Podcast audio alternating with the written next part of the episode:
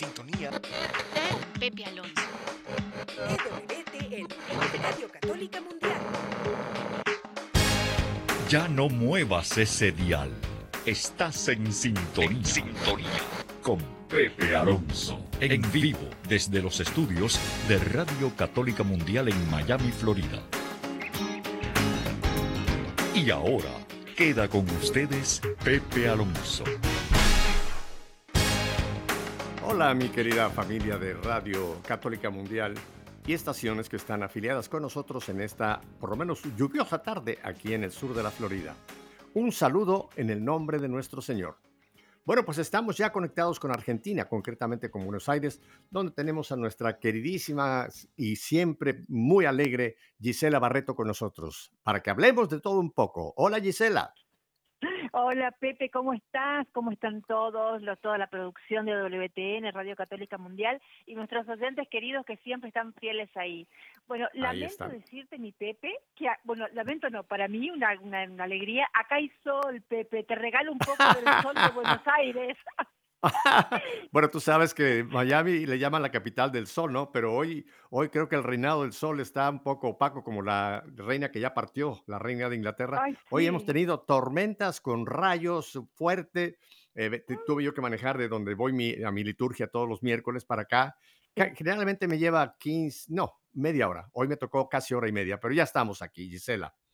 Gisela, hoy es una gran fiesta, ya que hablamos de todo un poquito. La exaltación de la cruz. Qué día tan hermoso, ¿verdad? Este miércoles, la exaltación de la Santa Cruz. Y me he encontrado que muchos católicos saben de este, este día, lo han oído, pero no tienen idea de qué se trata, de por qué es la exaltación de la Santa Cruz.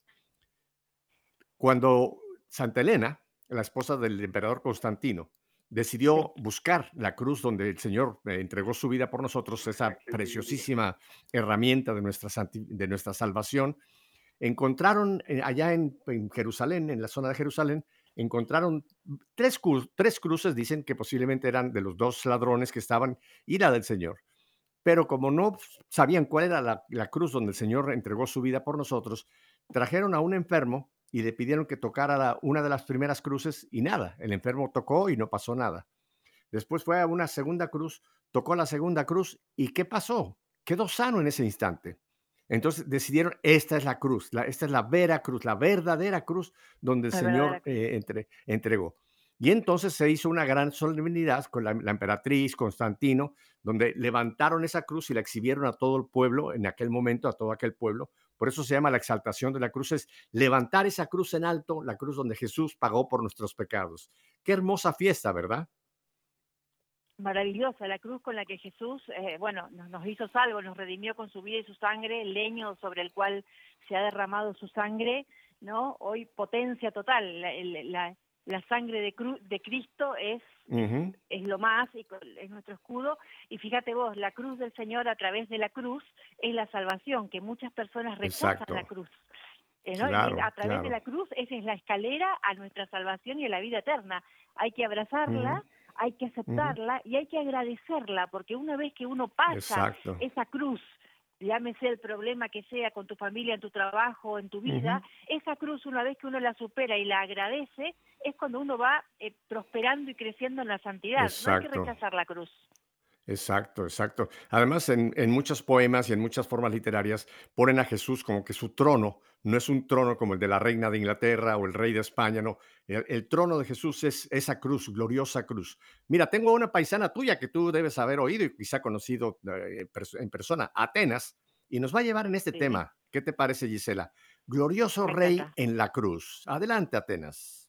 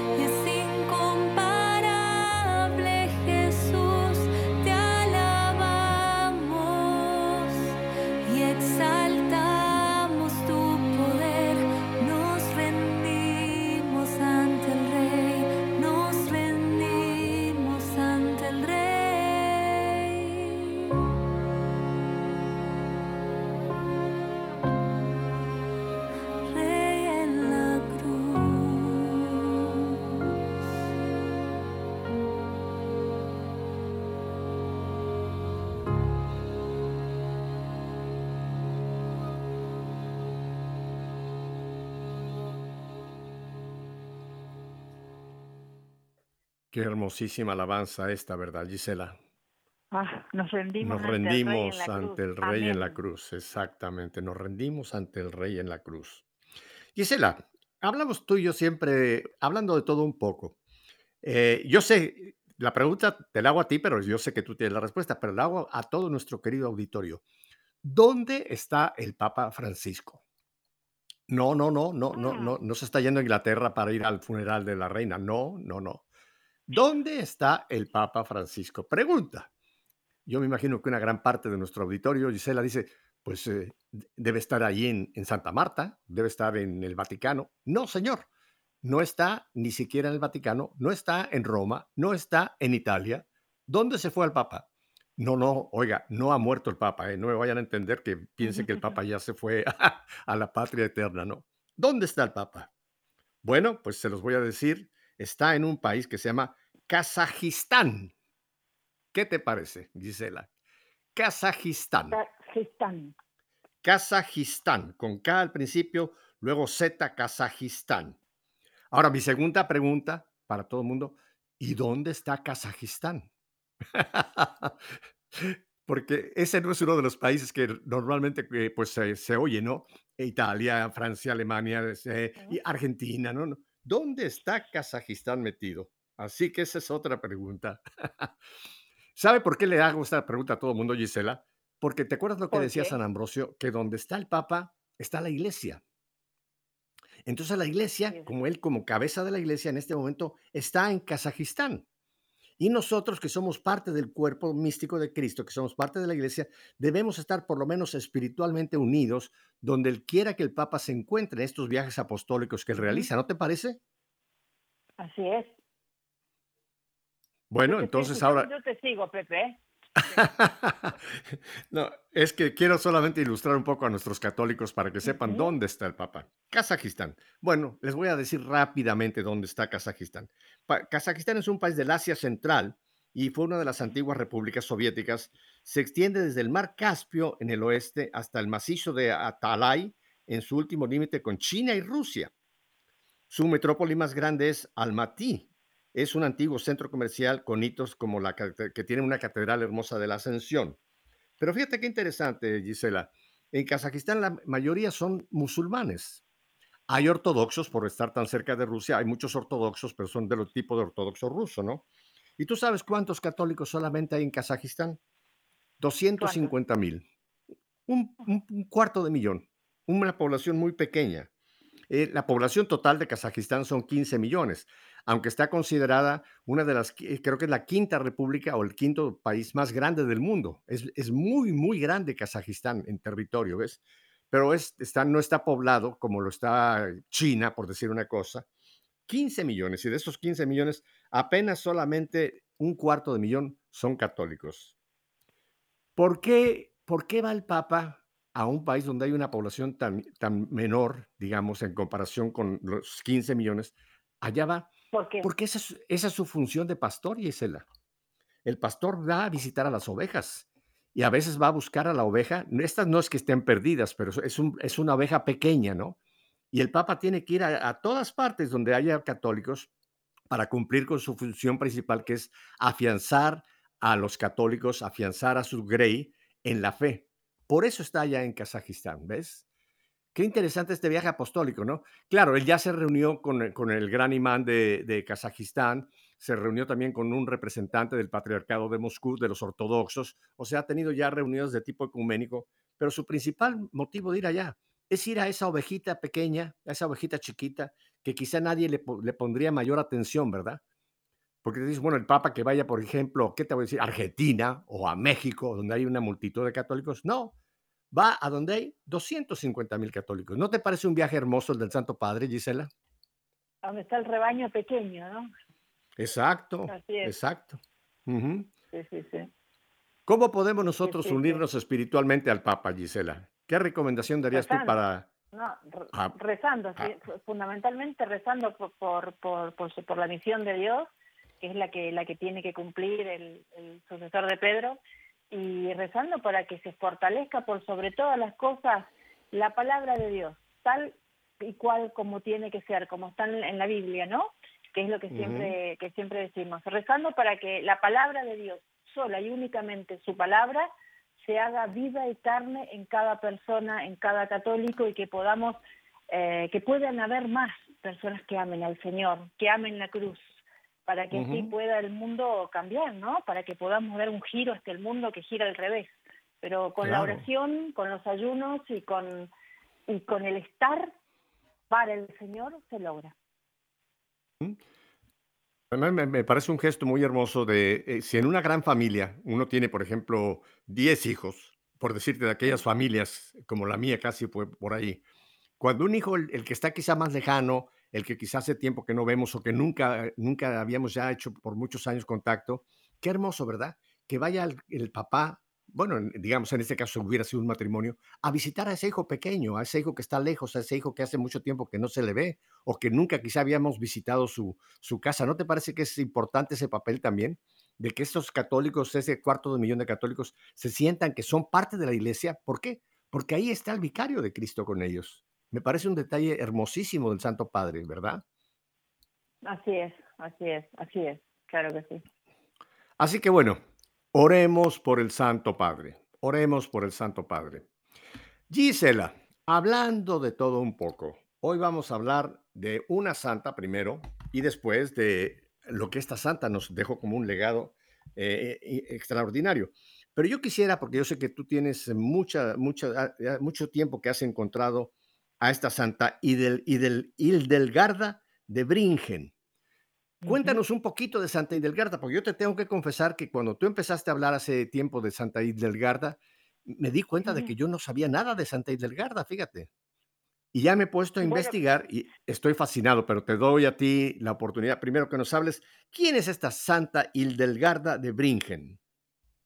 Santa Hildegarda de Bingen es una santa, es doctora de la iglesia, es una de las cuatro doctoras de la iglesia, y nació, nació en 1098 en Birmingham y murió en el 17 de septiembre del 1179. Fíjate vos, el sábado es 11 de septiembre, estamos a tres días de, de, del 11 de septiembre cuando había fallecido ah, en su momento en aquel año, ¿no? La santa. eh, la santa es, fue hija eh, de, tenía una familia de 10 hijos, fíjate vos, ella era la décima de una familia bien, y los padres decidieron que, esta niña sea esté al servicio de Dios como diezmo.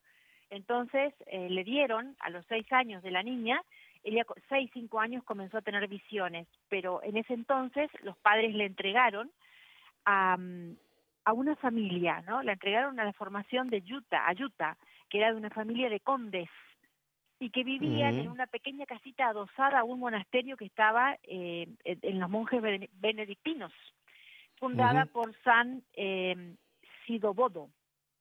Entonces, cuando Yuta empezó a instruir a la niña eh, en el salterio y le enseñó a leer y a escribir, inmediatamente la reputación de la santidad, tanto de Yuta como de su alumna, o sea, de Santa Hildegarda de Virgen, se extendió muy rápido por la región. Y, y todos los padres de las otras niñas hicieron que sus hijas entraran y se convirtió esto en un pequeño convento benedictino. Fíjate vos cómo fue la, mm. la, historia de esta mm. niña, ¿no? Bueno, y este, este monasterio, en este monasterio ella estuvo, sus visiones continuaron eh, durante su vida, pero ella informó solamente después de un tiempo a Yuta de estas visiones. Obviamente Yuta le, avisó y le comentó al, al monje Volmark, que fue el preceptor y después fue el secretario que escribía conjuntamente eh, hasta la muerte de él, eh, fue el secretario de Santa Hildegarda. Esta señora Yuta, que fue quien la instruyó de, la familia de los condes, muere en 1136 y Santa Hildegarda fue elegida abadesa de esa comunidad a la edad de 38 años. La abadesa era Yuta. Cuando muere Yuta, eh, la, la, sucede Santa Hildegarda, ¿no? Bueno, hay que recordar que Santa Hildegarda fue abadesa hasta el momento de su muerte, en 1179, em, y sus restos eh, quedaron primero ahí, en ese convento. Pero luego los suecos destruyeron ese convento y los restos actualmente de Santa Hildegarda se encuentran en Eibingen, ¿eh? siempre Alemania, estamos hablando, esta, esta, doctora de la iglesia alemana. Bueno, em, el primer libro que escribe eh, Santa Hildegarda se llama Shivias. Shivias quiere decir conoce los caminos.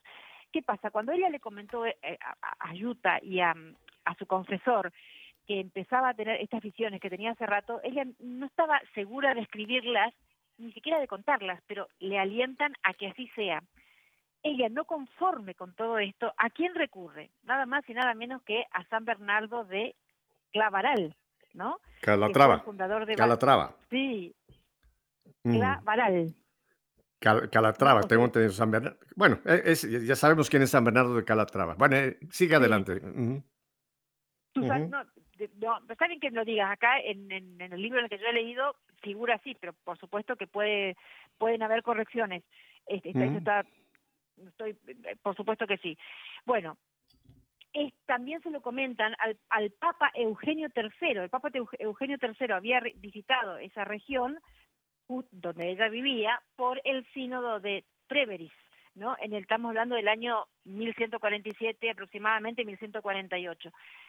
El Papa envía todos los escritos de Santa Hildegarda para que obviamente los teólogos lo examinaran y se dictaminó que las obras de Santa Hildegarda eran conforme a la fe y a todo lo semejante a los antiguos profetas, ¿no? Entonces, empezó una relación estrecha con el Papa y el Papa le dijo que siga escribiendo y no solo eso, sino que leía los escritos, de parte de los escritos de Santa Hildegarda, de Gilia sobre todo, a eh, los obispos que se encontraban con él en este sínodo. Pero acá lo importante es, muchas personas, Pepe, eh, dicen, Santa Hildegarda es la medicina, Santa Hildegarda. No, Santa Hildegarda, esto aclara muy bien. Ella siempre dice, es el alma. Primero, uno tiene que concentrarse en lo que pasa en el alma de cada persona. Ella lo llama viriditas, que significa la energía de la vida que proviene de Dios. Viriditas. Y ella también siempre dijo que en sus obras o cartas eh, no se atribuía a ella ningún mérito, que ella era antes una pobre criatura falta de fuerza y que todo, todo, todo lo sabía porque y lo hacía era obra de Dios, que las visiones y las revelaciones y las curaciones se las dictaba Dios de forma sobrenatural. Ella vivía entregada al Señor y a todo lo que era celestial, ¿no?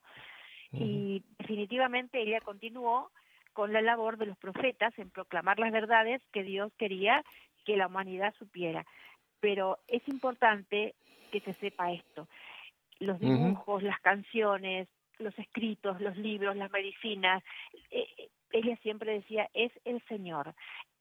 Y otra cosa, decía, se sanará o aliviará esta dolencia si es la voluntad de Dios.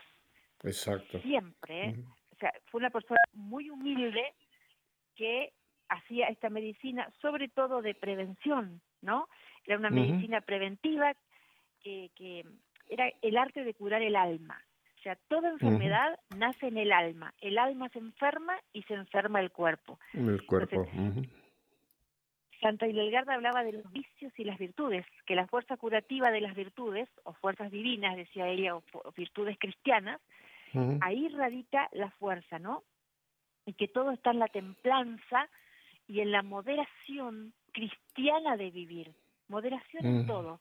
Entonces, con la moderación en todo, uno previene enfermedades, porque al mismo tiempo se está cuidando el alma. Al llevar una vida cristiana, uno cuida el alma, y al tener el alma en Dios, ¿no es cierto? Las virtudes van creciendo y van decreciendo las tentaciones. Otra cosa Correcto. Que, decía que decía la santa muy importante es que las tentaciones dice son un pro, uno puede sacar provecho porque si uno logra saltar, esquivar esa tentación es un paso hacia la santidad. O sea, ella siempre ve el bien en todo. Claro, claro. ¿Te acuerdas que la frase famosa de que el oro tiene que ser pasado por el crisol, ¿no? Para que se le quite todo el herrumbre, todo lo que no es oro. Y por eso la tentación es, en cierta forma, es una oportunidad para, para crecer en, nuestra santidad.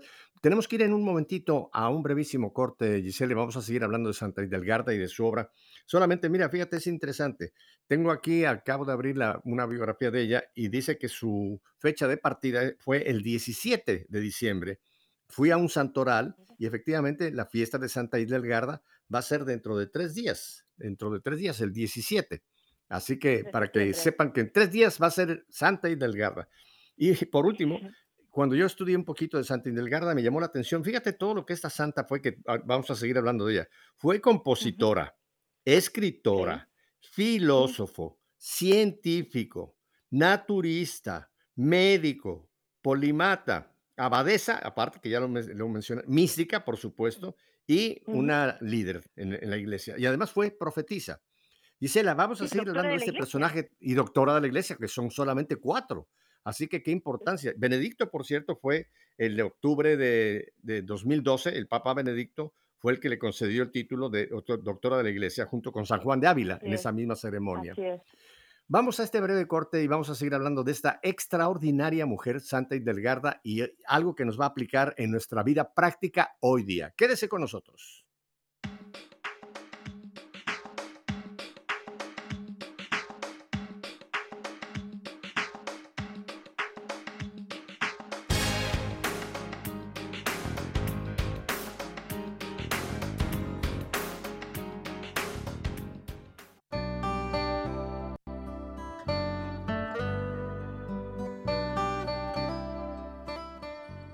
Finalmente, tengan todos un mismo sentir.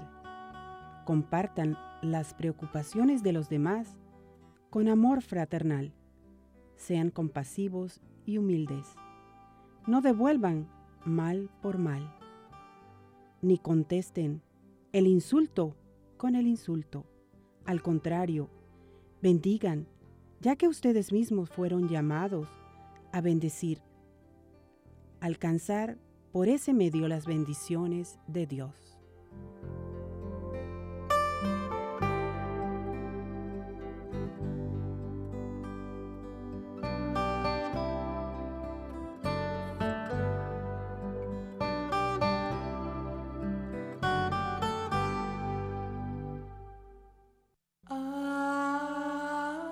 Confía en Yahvé sin reserva alguna. No te apoyes en tu inteligencia en todas tus empresas, tenle presente y Él dirigirá todos tus pasos. No te tengas por sabio. Teme a Yahvé y huye del mal. Esto será medicina para tu cuerpo y refrigerio para tus huesos. Honra a Yahvé, dándole de lo que tienes. Ofrécele las primicias de todos tus frutos. Entonces tus graneros estarán llenos y rebosará el vino en tus lagares.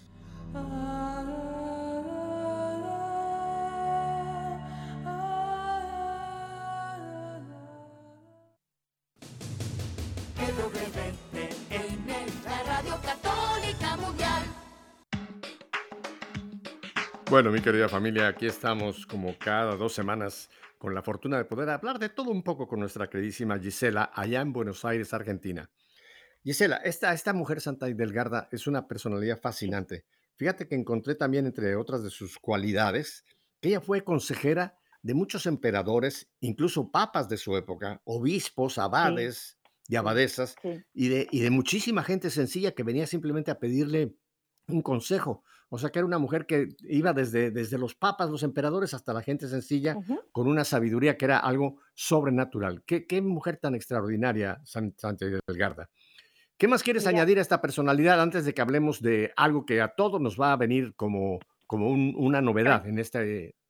Cuéntame. Sí, mira lo que, eh, que ella decía, dice, todas las cosas que escribí desde el principio de mis visiones o que vine aprendiendo sucesivamente, las he visto con los ojos interiores del espíritu y las he escuchado con los oídos interiores, mientras, absorta en los misterios celestes, velaba con la mente y con el cuerpo, no en sueños ni en éxtasis, como he dicho en otras visiones anteriores. No, no he expuesto nada, nada que haya aprendido con los sentidos humanos sino solo lo que he percibido en los secretos celestes. Esto es sacado del prólogo del Liber Divinorum Operum.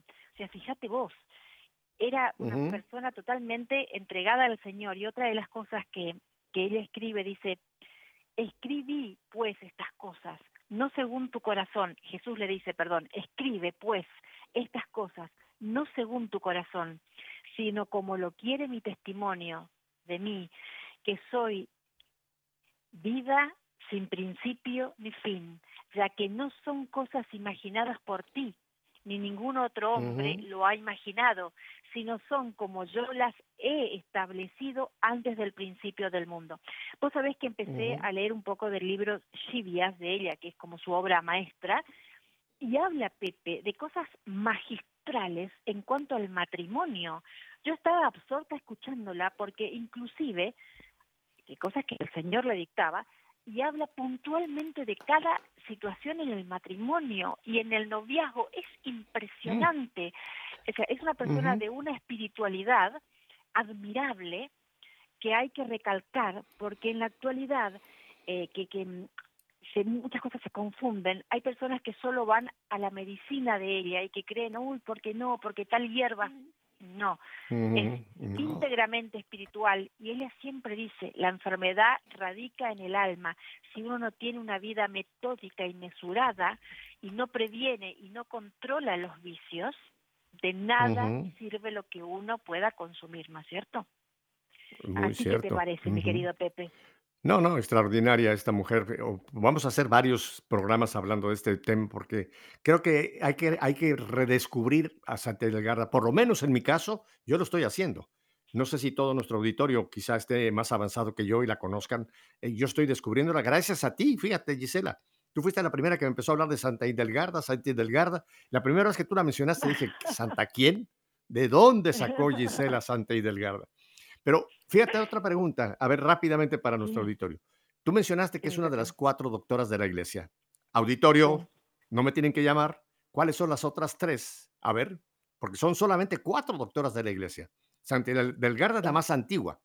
Pero miren, ¿saben quién es otra? Quizá esta sí la conoce la gente. Santa Teresa de Jesús. Pero anterior a ella, Santa Catalina de Siena. No, Teresa, Santa Teresa de Ávila, perdón. Santa Teresa de Ávila. Santa Hidelgarda la primera en antigüedad. Le siguió Santa Catalina de Siena, después Santa Teresa de Ávila y Santa Teresa de Lisieux es la cuarta. Ahí están las cuatro doctoras de la iglesia. Gisela, para entrar en el tema que hoy vamos a tocar un poquito de Santa Hidelgarda, porque a Santa Hidelgarda la vamos a exprimir en varias otras formas, pero Sí. en el día de hoy, yo quiero leer un texto de la escritura y le hago la... Hoy estoy muy preguntón, Gisela. Le hago la pregunta a la gente. Pregunta. ¿Es, ¿Es usted moderado al comer? ¿Cuida usted Mm, bien su dieta? ¿Realmente usted mm. come alimentos sanos? ¿Cómo es que es su dieta? Eh, cada quien respóndase. ¿Come usted a horas fijas o come cuando le pega la gana? Eh, Mm, cuénteme, ¿cuál es su dieta?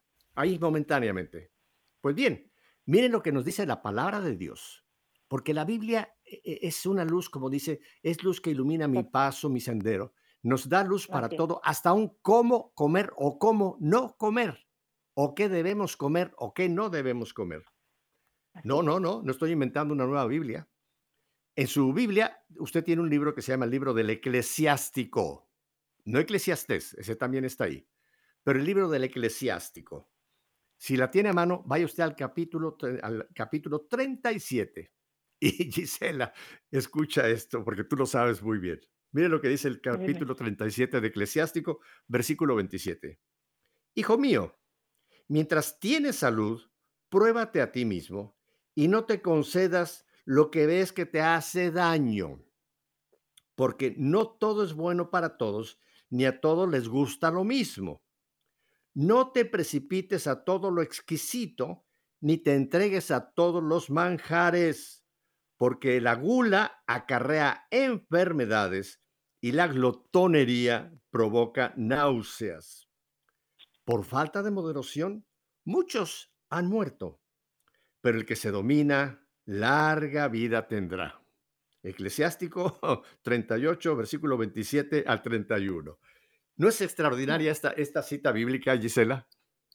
Es fantástica, es fantástica porque es, es tal cual, es tal cual, Pepe, es tal cual, así es, es, increíble. Y también eh, Eclesiástico 38.4, Pepe, Ujú. ¿la tienes tú ahí? Sí, sí, sí, sí. El ¿La quieres? Aquí, la- Eh, aquí tengo la Biblia, Eclesiástico 38, 4. Dios hace que la tierra produzca remedios, el hombre prudente no los desdeñará. El Señor Fíjate, Dios hace que la tierra medicinales. produzca remedios. El hombre prudente, claro, depende de la traducción, ¿no? Pero pues, Dios, o sea Sí. que la tierra, eh, Dios en su creación, nos dejó la medicina en las plantas, Gisela, en pocas palabras. Totalmente. El hombre totalmente. prudente no los desdeña. Y Santa Hildegarda dice que en toda la creación, en los árboles, en las plantas, en los animales, en las piedras preciosas, hay misterios y poderes ocultos que nadie puede conocer, salvo, dice ella la santa, que Dios se lo revele. Y es así, es tal cual. Hoy, y ella también decía, tenía, ¿no? De- que, en, los, en el tiempo venidero que estamos viviendo hoy, todos sean los antibióticos y las cirugías, en vez de optar por la prevención, que es la moderación en nuestro vivir cristiano y en cómo comemos. En, ella hablaba de cómo comer, cómo nos comportamos en la vida, cómo son nuestras relaciones eh, en la parte sexual. O sea, ella hablaba de la moderación en todo, Pepe. Hablaba hasta, miramos, en, Chive, en Chivias, habla hasta cuando un matrimonio decide vivir para Dios en castidad dentro del matrimonio. Fíjate vos hasta qué punto llegaba ella, ¿no? No, no, no decía que tenía que ser exclusivamente. Si el matrimonio estaba de acuerdo, no hay un montón de cosas. En otro libro, Chivias. Pero, mm, bueno, esto es la importancia de, de, de las verdaderas, los remedios naturales preventivos. La santa también, y la Santa y la Legarda de Virgen decía que los alimentos pueden ser tu remedio o tu veneno. De acuerdo a lo que uno coma, por ejemplo, la comida chatarra en Estados Unidos, Pepe, y acá también que los niños van todo el tiempo a todos En todo el mundo, lugares. Ah, por Dios. La comida, lo que le llaman la comida rápida, esa comida que, que la verdad, eh, la inventaron, creo que la inventaron aquí en este mi querido país por, por eso de que el tiempo es dinero, entonces hay que correr, pero se ha cundido por todo el mundo. Mira, en, los países del Mediterráneo, eh, España, Italia, eh, se comía, más bien comían comida bastante natural, tenían pescado, vegetales, etc. Hoy día tú vas a cualquiera de estas capitales en Europa y te encuentras McDonald's, Burger King, todo, todos estos alimentos que están tan cargados de grasas y que están tan pre, pre, pre preparados que no son naturales. Y, y, le fascina a la gente las papitas fritas, que son en cierta forma ricas, pero son un verdadero veneno. Comemos mucha, mucha basura, Gisela, esa es la verdad. Comemos mucha, mucha basura. Mira, y volviendo a la Biblia, Pepe, en Juan 9, del 1 al 3, eh, porque bueno, eh, en un diálogo hay en el Antiguo Testamento, ¿no? Cuando se creía que las enfermedades venían por los pecados de los antepasados, o bien sí por los pecados de uno, que muchas veces muchas enfermedades enferman nuestra alma y luego gestan la enfermedad corpórea. Pero bueno, en Juan 9.1 dice, ni él pecó ni sus padres, sino es para que se manifiesten en él las obras divinas. Esto dice Juan 9 del 1 al 3. Y Santa Hildegarda hace la pregunta en uno de sus libros, y dice, hay que preguntarse, ¿para qué Dios permite que yo tenga esta enfermedad? O sea, siempre hay un porqué, porque si uno acepta la enfermedad, la entrega, la ofrece, ¿no? Dice, la enfermedad que te llegue la vas a tener que padecer de todas formas. Ahora, si uno ofrece esa enfermedad al Señor, Señor, tómala para, el, para hacer el bien a quien tú desees. Bueno, esa enfermedad no fue en vano, fue para el Señor y el enfermo se santifica y el día que si Dios permite se cure va a ser mucho más fuerte aún. Esto dice la Santa también, ¿no? correcto. muy importante. Yo tengo entendido, Gisela, de que tú nos tienes preparados cuatro alimentos, entre los muchos que vamos a poder mencionar, que Santendelgarda nos aconsejaba mucho el consumirlos. Cuéntanos cuáles son estos alimentos. Maravilloso, a mí me cambió la vida. Yo lo hice hace un par de años bueno, Santa Delgarda dice que hay tres alimentos fundamentalmente y un cuarto optativo que no deben faltar en la dieta alimenticia de cada persona. El primero, fundamental, maravilloso, es la espelta. Espelta. Eh, espelta. La, espelta, que, a ver, el nombre científico es Triticum, triticum espelta. La espelta tiene los ocho oligoelementos que el cuerpo no produce, por ejemplo. La espelta es el mejor cereal de la naturaleza. Es el cereal caliente y rico, lleno de fuerzas. Y es más dulce que otros cereales. E, es, sabrosísimo. Eh, al que lo come, eh, le da una carne y una sangre adecuada, firme, fuerte, le da un espíritu jovial, ¿viste? Te, pone, te pone bien, te pone alegre, de un temperamento lindo de cualquier manera que se consuma, ¿no? Porque es como un cereal, ya sea en pan o en otras comidas, es buena y agradable. Eh, Mira, permíteme que te interrumpa un segundo, un segundo para que la gente entienda cuál es la espelta, porque la primera vez que yo oí la espelta, ni idea tenía yo. La espelta, y lo estoy buscando aquí en, en la enciclopedia, es el trigo, el trigo espelta, también conocido como escaña, este es el trigo, lo que estábamos hablando. Así que ya para que la gente diga, ¿de qué nos habla Gisela? Del trigo. Adelante con esta receta. Mi Pepe, no el trigo, no el trigo común, ¿eh? porque el trigo común, la harina de trigo no, común, no, no. que es... Mm. Es un trigo, Es un trigo espelta, así le llaman, trigo espelta. Claro, es Adelante. distinto. Sabe que Pepe, el, el- el- para cultivar la espelta no hace falta, por ejemplo, pesticidas, o sea, o tantos Mm. pesticidas como en el resto de harinas. Por lo tanto, la espelta, por ejemplo, eh, eh, es, está es óptimo para el cultivo. Eh, ay, como se me va la palabra, el cultivo mm, que ahora le dicen son alimentos, ya me va a venir. Esos alimentos especiales que están cultivados sin pesticidas, es decir, que hacen no hacen daño a la salud, sino todo lo contrario, te fortifican. Recordemos que la espelta, por ejemplo, tiene proteínas, aminoácidos, como la lisina, eh, tiene minerales, eh, es pobre en gluten, en gluten, o sea, tiene bajo gluten, pero tiene gluten. Es decir, que una persona celíaca, por ejemplo, tendría que, no podría comer porque tiene un poco de gluten, bajo, pero lo tiene. Contiene magnesio, hierro, fósforo, fósforo, vitamina E, vitamina B, betacaroteno, fibras, ácido cílico, y recordemos que el ácido cílico forma parte de los tejidos que- y de los órganos, y calcio, y potasio. O sea, todo esto tiene la espelta. Eh, también tenemos los granos de espelta, que podemos consumir como arroz. En vez del arroz, comprar granos de espelta y hacerlo hervir y comer en vez del arroz. Hay café de espelta, fideos de espelta, harina de espelta. Todo lo puede hacer uno en casa. Es de una sencillez extraordinaria. Mira, yo en casa hago todos los días mi pan de espelta y no hace falta que lo haga con la forma de pan. Lo haces dulce o lo haces salado. Si lo haces dulce, podés poner, como dice Santel del Garda, sal rosada o sal marina, que tiene menos sodio que la sal blanca. Le puedes poner un poco de levadura de cerveza, que tiene mucha vitamina, muchos, mucho alimento. Le puedes poner un poco de fenogreco, que es un condimento que también la Santa recomienda. ¿Cuál es ese? Agua, Eh, ¿El último que mencionaste? ¿Genogreco? fenogreco. Fenogreco. F de foco. Ese tampoco nunca en mi vida lo había yo oído, fenogreco. Una pregunta, porque estoy seguro que muchas, sobre todo muchas mujeres se están preguntando. ¿El trigo espelta se consigue, eh, se puede conseguir fácilmente, Gisela? No. El trigo espelta, Mm. por lo menos, en mi- yo sé que en España, la gente de España que nos escucha de Europa en general, sí la consigue mucho más fácilmente que nosotros. Mucho de los, mucho de todas las cosas, de todas las hierbas que recomienda Santa Hildegarda, Europa es el lugar óptimo que encontrás todo. Nosotros, por ejemplo, en Argentina tenemos que exportar muchas cosas de esas. Sí se cultiva el- la espelta, de hecho yo acá la compro. Es un- una harina costosa porque en, las, en los herbolarios normales de las ciudades no se pueden vender por el costo. Si tuviesen que venderlo, el costo sería tan elevado que la gente no podría comprar. Entonces, Mm, uno tiene que buscar la forma de llegar a algún lugar que se venda espelta. Es cara, es cara, pero uno está invirtiendo en su salud. Es una medicina Mira, preventiva. acabo, en lo que tú nos hablas, yo estoy aquí metido con mi, con mi conexión eh, al Internet y encontré, no, no puedo decir en dónde, pero sí hay de estas compañías que venden, que te mandan por correo, sí se puede Unidos. comprar en Estados Unidos y creo- Mm. me imagino que en América, en toda América también, sí se puede conseguir Sí. por estas compañías, empieza con A su nombre, punto, no digo más. Sí lo tienen, Sí. eh, sí, cuesta un poquito más, pero sí es, sí es factible encontrarla, la- la- el trigo espelta, Gisela. Sí.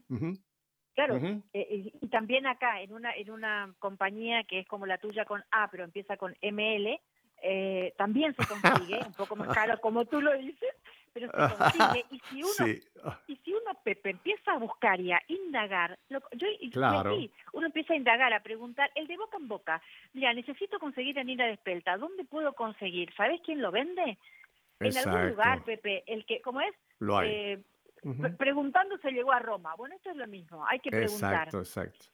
Y Bueno, oye, vamos con un segundo eh, alimento porque si no, no nos van a caber en lo que nos queda. Nos quedan 10 minutos. Ay, Dios, por favor, el hinojo. La el hinojo es fantástico. Ese las sí es de hinojo. El hinojo, por ejemplo, prevención y aplicación del hinojo en la conjuntivitis, en la melancolía, en la halitosis o mal aliento y en los cólicos gastrointestinales. Fíjate vos, Mm. el hinojo posee un grato calor y no es de naturaleza seca ni fría. Se come crudo y no daña. De cualquier modo en el que se pueda comer, proporciona alegría al hombre y le confiere un calor agradable y un sudor eh, que- lindo, ¿no? Y favorece la digestión.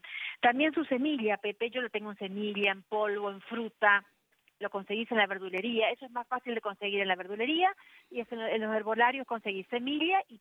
Sí, porque es una planta, es una planta, es una planta Claro. silvestre, el hinojo. Y, y tú hablas también de las semillas, pero es- el hinojo se puede buscar en las verdulerías, correcto. Sí, sí, sí, sí, sí.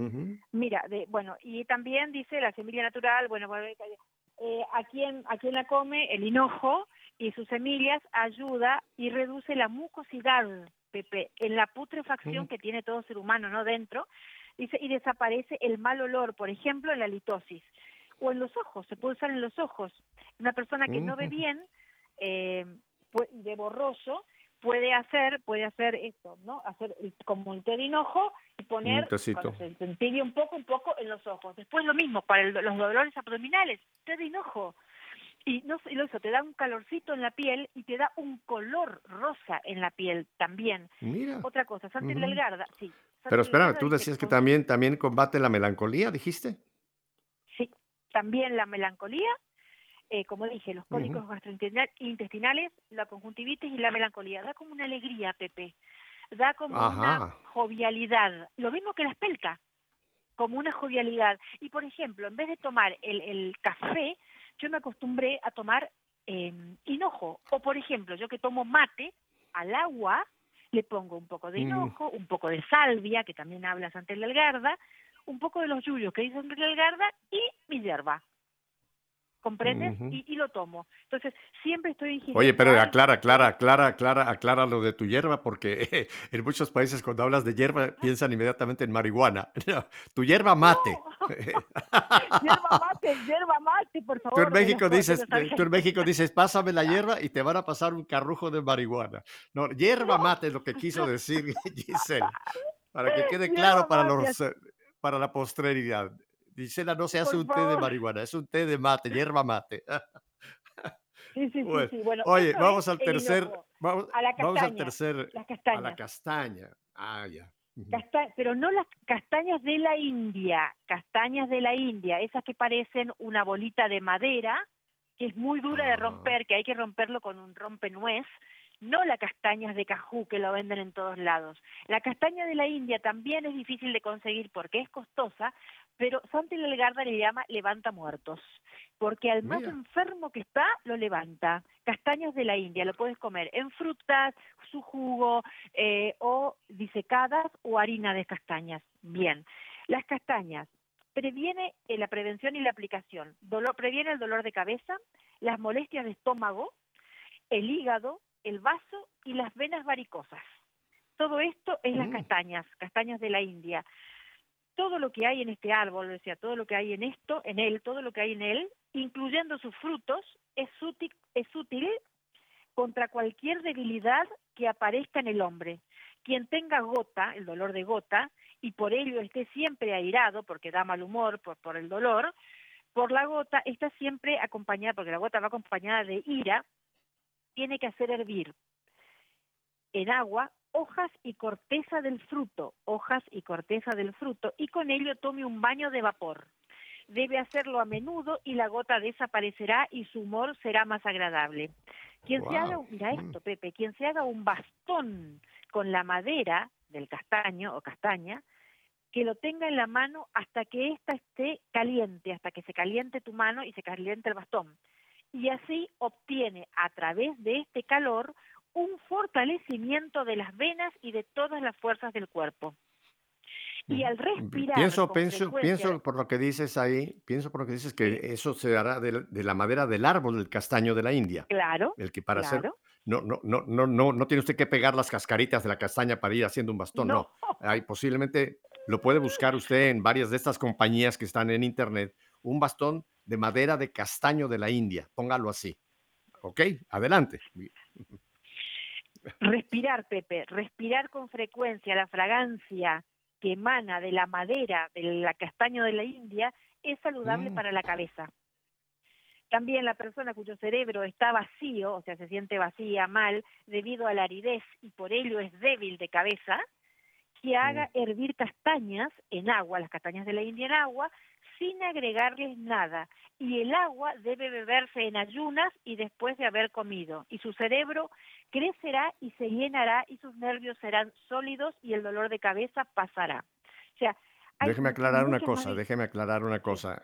Esto hay gente que le llamamos cabeza hueca. Ah, Bueno, cuando Gisela dice que su cerebro crecerá, no le va a aumentar la cabeza. No, no se preocupe, no se va a volver usted como los yucatecos mexicanos que les llamamos cabezones. Quiere decir, eh, el cerebro interno se va a ir, se va a ir regenerando. Así que no espere que tiene que cambiar de talla de sombrero ni cosa. No, no, no le va a crecer la cabeza. El cerebro va, va, me- va a funcionar mejor.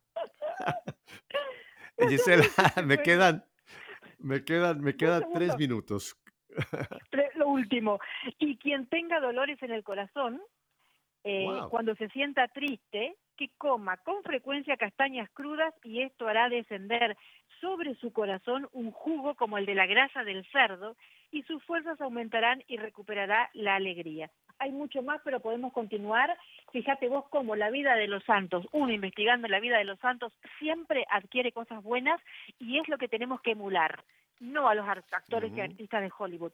Emulemos a los santos, investiguemos en la vida de los santos, porque a mí, fundamentalmente, me cambió la alimentación y la vida. Y, por ejemplo, Pepe, las mujeres generalmente sufrimos de estreñimiento y otras cosas eh, hormonales. A mí me la cambió totalmente. O sea, por mi piel puedo contarlo.